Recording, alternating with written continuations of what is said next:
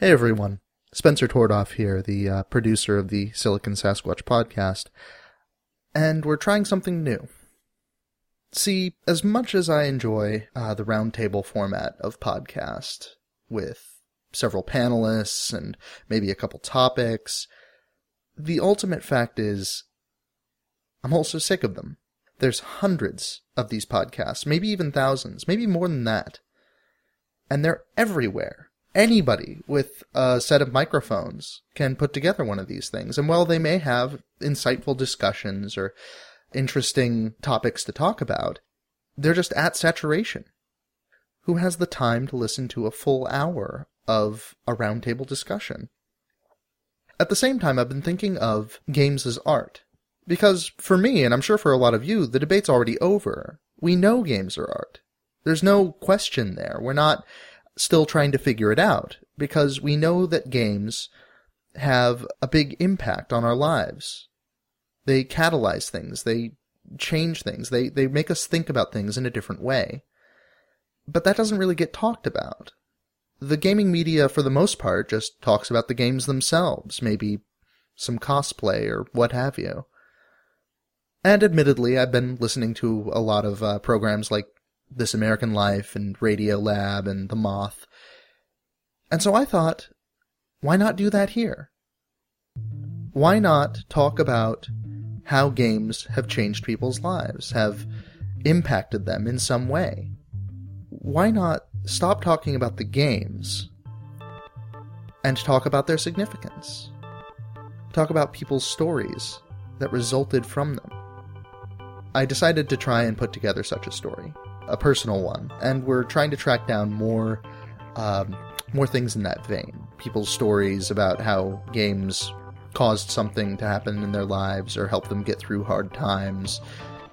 And we're going to try and make it a regular show. So, welcome to Memory Card. It's our new little experiment, and we hope you like it. Only one uh, story today. It's from me, and it's about something I've talked maybe way too much about in really my life, but I decided to give it a bit of an examination. With that, I give you LAN parties.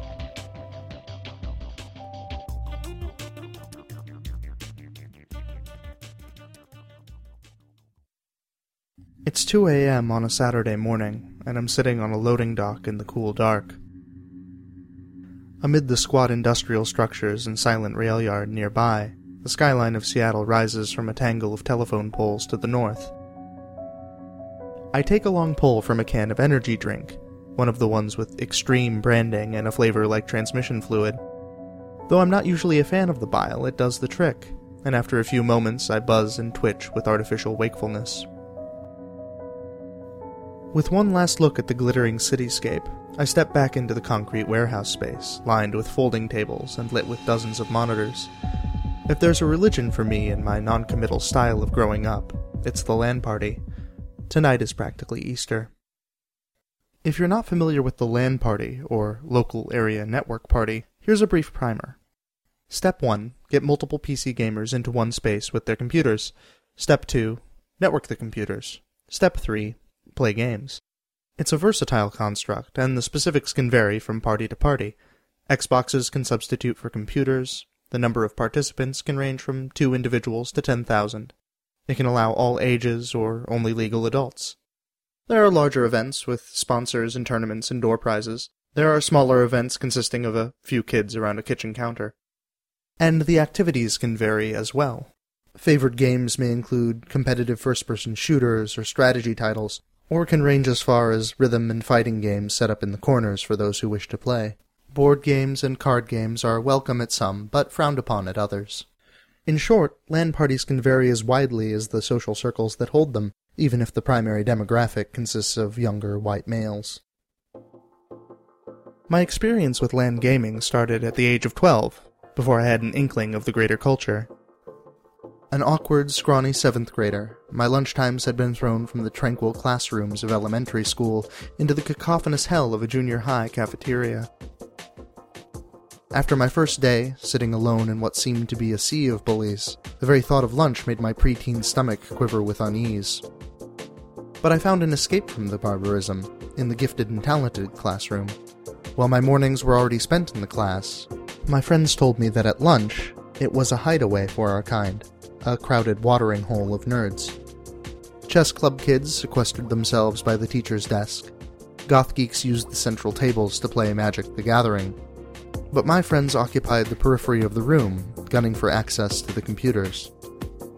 It wasn't an impressive array of machines, a few desktop Mac Performas, a brand new Bondi Blue iMac that was the subject of many minor quarrels, and a single misplaced Gateway 2000, but it was enough. Individuals would play Escape Velocity, pairs might sit at the same computer for a round of Pong Combat or Tron 1996, but it was the multiplayer games that were the major appeal of gaming in the GT room.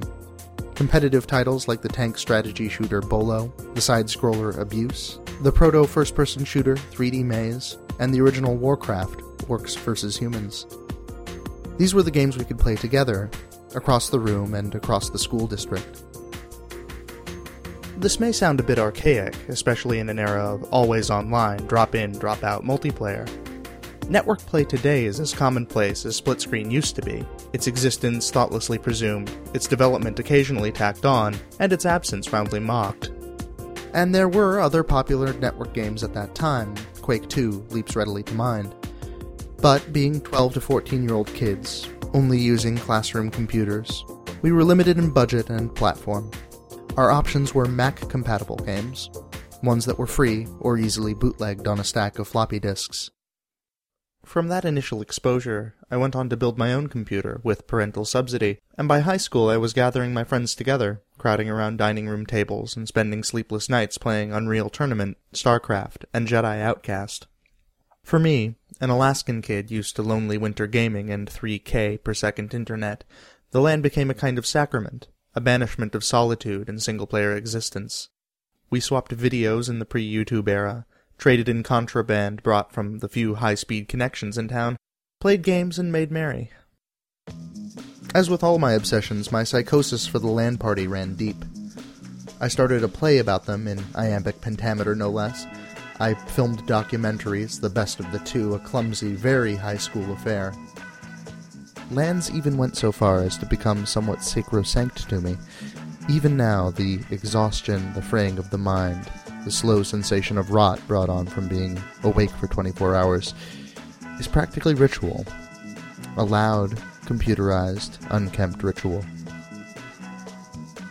When I moved from Fairbanks, the LAN party scene dwindled in my wake. I wouldn't say that I was some kind of linchpin, but it simply fell from favor among my friends, and as far as I can tell, the town at large. Arriving in Seattle, the friends that had moved with me started to grow up quite quickly, or so it seemed. Marriages, children, careers, a bounty of stuffy, adult seeming things that I did not yet have nor want.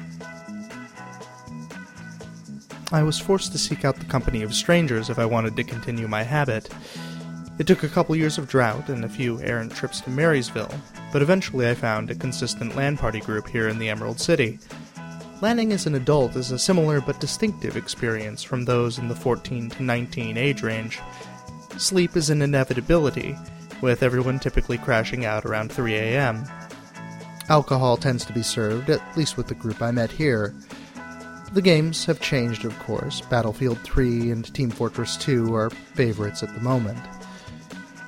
But the energy, the enthusiasm, the yelling, that's all the same. Most of it doesn't change with age, which I find reassuring. Still, I was curious what had changed with my friends that caused them to lose interest in such a complete and sudden manner. I sat down with my friend Brian, and he provided some explanations.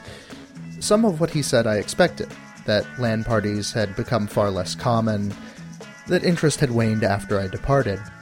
But he also offered a little insight on growing up and his recent fatherhood.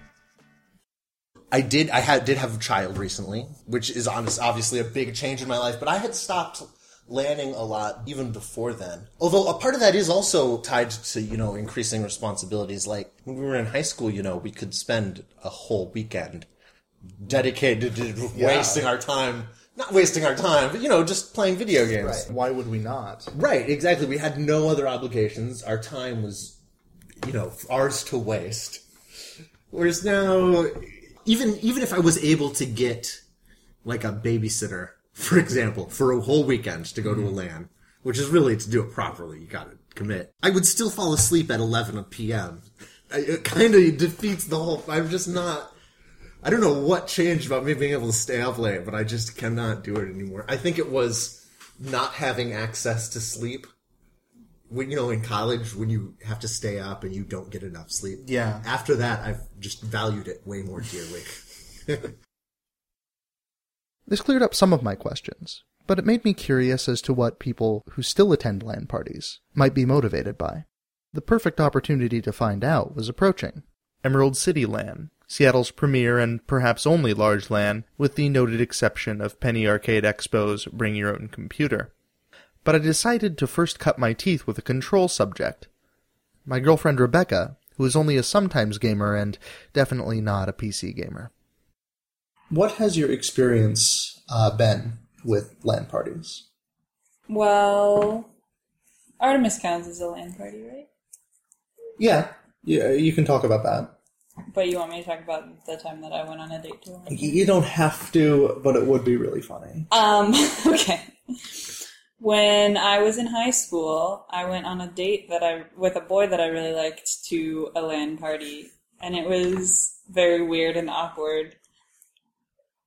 I just I don't mostly just hung around and didn't know what to do with myself. What what motivated you to to do that?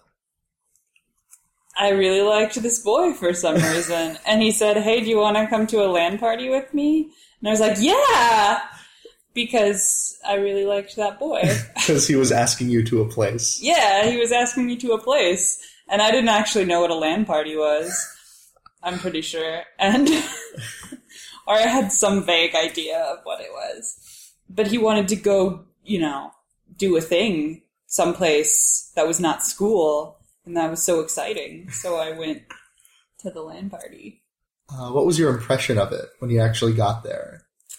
Well, I think it was kind of an atypical LAN party actually because it was it was at the community college, and so there was there were like gaming rooms, and there were also like there there was DDR set up in one of the rooms. Oh, okay, yeah. So it, there was there was kind of some more things to do. I don't know. I just mostly felt out of place. Um, I felt like everybody was dressed in anime costumes, and I was not. How long did you stay? I think we stayed for like a couple hours, and then he drove me home. But you still uh, you still do LAN parties from time to time, From time to time, mm-hmm. play Artemis Bridge Command. and that's I think a more satisfying experience than. Uh... than uh, my high school date experience. Yeah. I would say so. Yes. Uh, what's the appeal for you? For me, I am not somebody who likes really likes video games as a solitary endeavor. They're fun from time to time, but I when I really like them is when they are combined with spending time with my friends.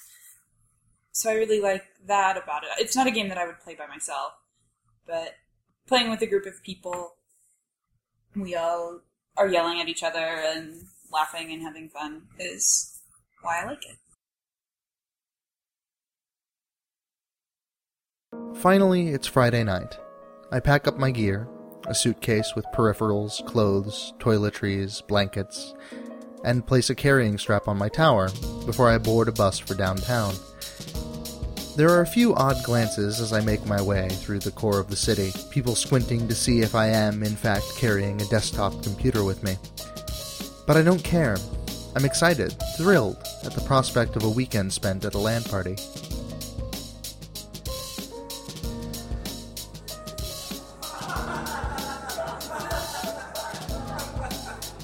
Arriving feels a bit like being welcomed back into the fold, probably because that's precisely what it is. Lanners are not particularly tight knit, but one runs into a lot of the same people. In this case, it's a lot of those people, plus my regular crew, the people I see on a monthly or bi monthly basis. In the 1995 classic of bad cinema, Hackers, it said that you don't have an identity until you have a handle. At a LAN party, you don't really have any other identity. Among these men and women, I am known as Oz. My real name is never said or even mentioned. Through a series of greetings, made up mostly of yelling and swears, I make my way to my assigned seat and assemble my rig.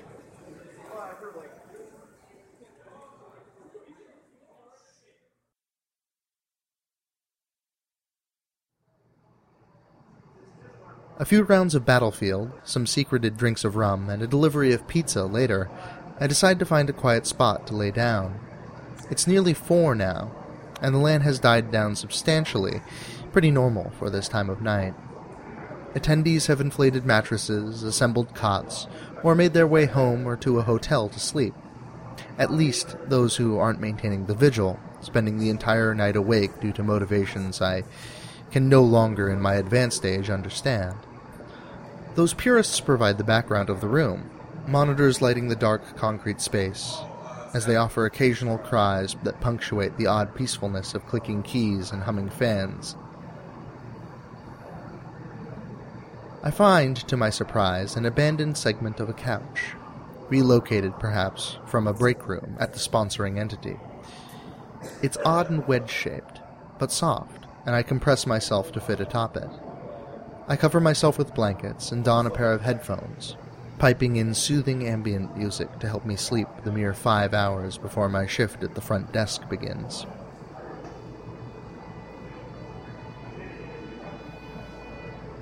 LAN sleep is, to me, extremely satisfying. It is craved with a desperate fervor when one is already ragged from substances and stresses all self inflicted. This batch doesn't disappoint, the couch proves quite comfy despite its required contortions, and I drift in and out of wakefulness, soothed by the sounds of quiet music and subdued merriment.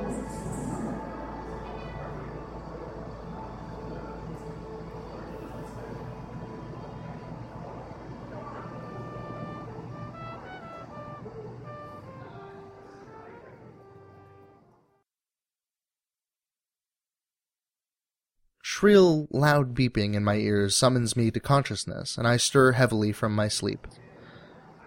My shift starts in a half hour, and while the duties aren't too demanding, I will be freeing someone else to get some rest. I brush my teeth, throw on some deodorant, and forage a meager breakfast from the staff supplies a bulk packaged muffin, and a can of the recovery energy drink variant. The early dawn at Elan is perhaps the calmest stretch. Even fewer are awake than the middle of the night, and most are sleeping or have not yet returned. I take my station at the front desk, watching the few holdouts droop at their battle stations. By 9:30, the organizer of the LAN arrives. His handle is Big Red, and it couldn't be more appropriate when you see him a mountain of a man, nearly seven foot tall, with blaring ginger hair. He, with his girlfriend Kekia, drag a pair of folding tables to the front of the hall by the stage, and cover them in an assortment of donuts, canned energy drinks, and fresh coffee, all provided by sponsors. Red grabs the microphone and, with a good morning on the PA, announces that breakfast is served.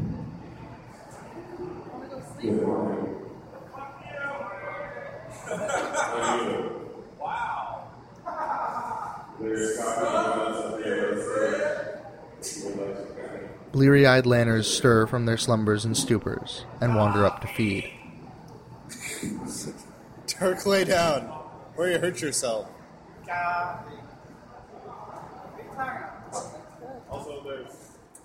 There's a natural wax and wane to the flow of LAN parties. Noise increases as games get going, dies down as rounds complete.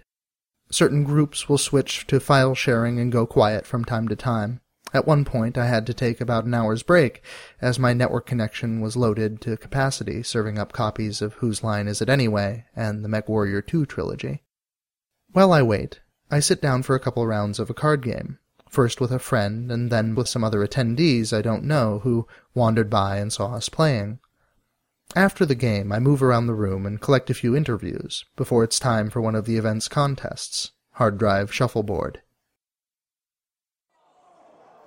Large scale LAN parties tend to have prizes, and Emerald City LAN is no exception. Many of the attendees line up, hoping to slide a derelict hard drive with enough skill to win a new solid state replacement. I position myself to the side and observe.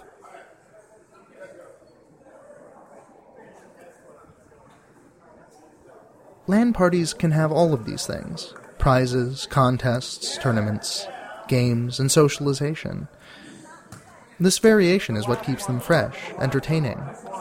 While moments ago I was asking people for their views and comments, and before that firing virtual guns at enemies surrounding me in the room, now I am an eager spectator of what might be the most intense round of shuffleboard I've ever seen. There's a beauty to that, no matter how misunderstood it may be by outsiders. Suffice it to say, those who claim LAN parties are not a social endeavor have clearly never been to one.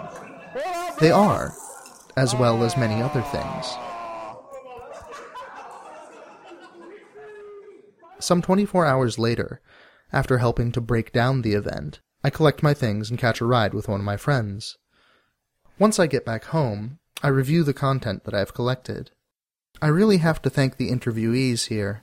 Although I was unkempt and occasionally yelling at people between questions like a version of Dr. Jekyll that worked for NPR, they were very gracious and answered everything I had to ask.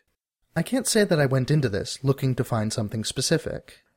While I was hoping to find that people shared my semi-religious views of the LAN, I wasn't expecting it. But what I did hear managed to surprise me. I talked to all manner of people, from the old 45, I think. to the young, I'm uh, 19 years old. longtime veterans, Oh, geez, that would have been 92, I would say. Oh man, and newcomers, I went to the New Year's Eve LAN at Reds. that was your first one. Yep. Cool. and even people with families. Thing. Yep, Um, wife, three kids. and three kids. Yeah. I ask each of them what keeps them coming back to LAN parties in this era of constantly connected internet and online multiplayer. And while there were a variety of answers, Landing for me feels completely different than just playing games over the internet with random people I don't know. The social, because it's awesome to hang out with people who like games. Um, as well as some games you can't really play just by yourself. It's fun to see other people trying new games and showing off new technology and stuff so you can see what other people are using and get a feel for what's out there in the market today. For me, at least, this is basically a weekend long party. I spend most of my time catching up with people that I have overseas because of work and stuff like that. Is kind of a forced way to make me sit and play video games, and I dedicate an entire weekend to it. I am so excited about just sitting and playing. I get to play games that normally I don't get time to play at home. I get to hang out with people I don't get to hang out with a lot. This is what I do for fun. Now everyone's busy, we're all adults. This is like a dedicated weekend of goofing off. there was one consistent answer that kept reappearing. And it's way better to play in a room with people rather than over the internet where you can't, you know, yell at people. It's really for being able to yell at other people. It's it's always fun to see the reactions from other people. Uh, you know, when when I when I shoot them in the head or anything like that. I like the ability to walk across the room and then smack somebody and go, "Stop it! Stop it!" It's fun to yell at people in the room and be like, "Fuck you!" You can only have so much catharsis from slamming on your keyboard angrily when someone someone gets you, you know, and just just lashing out at someone right there. When it comes down to it, the appeal is purely social in that it's a lot of fun to yell at your friends. Honestly, I don't know why it didn't occur to me before, but it makes perfect sense. Well, I have this idea in my head of the LAN party being a ritual. I go because it's fun. I go because I want to yell at my friends. And so I do. So while part of me was disappointed to find this, the rest was elated. Because while I was busy wondering if anyone else felt quite the same way as I did, I was ignoring the fact that there is this vast community.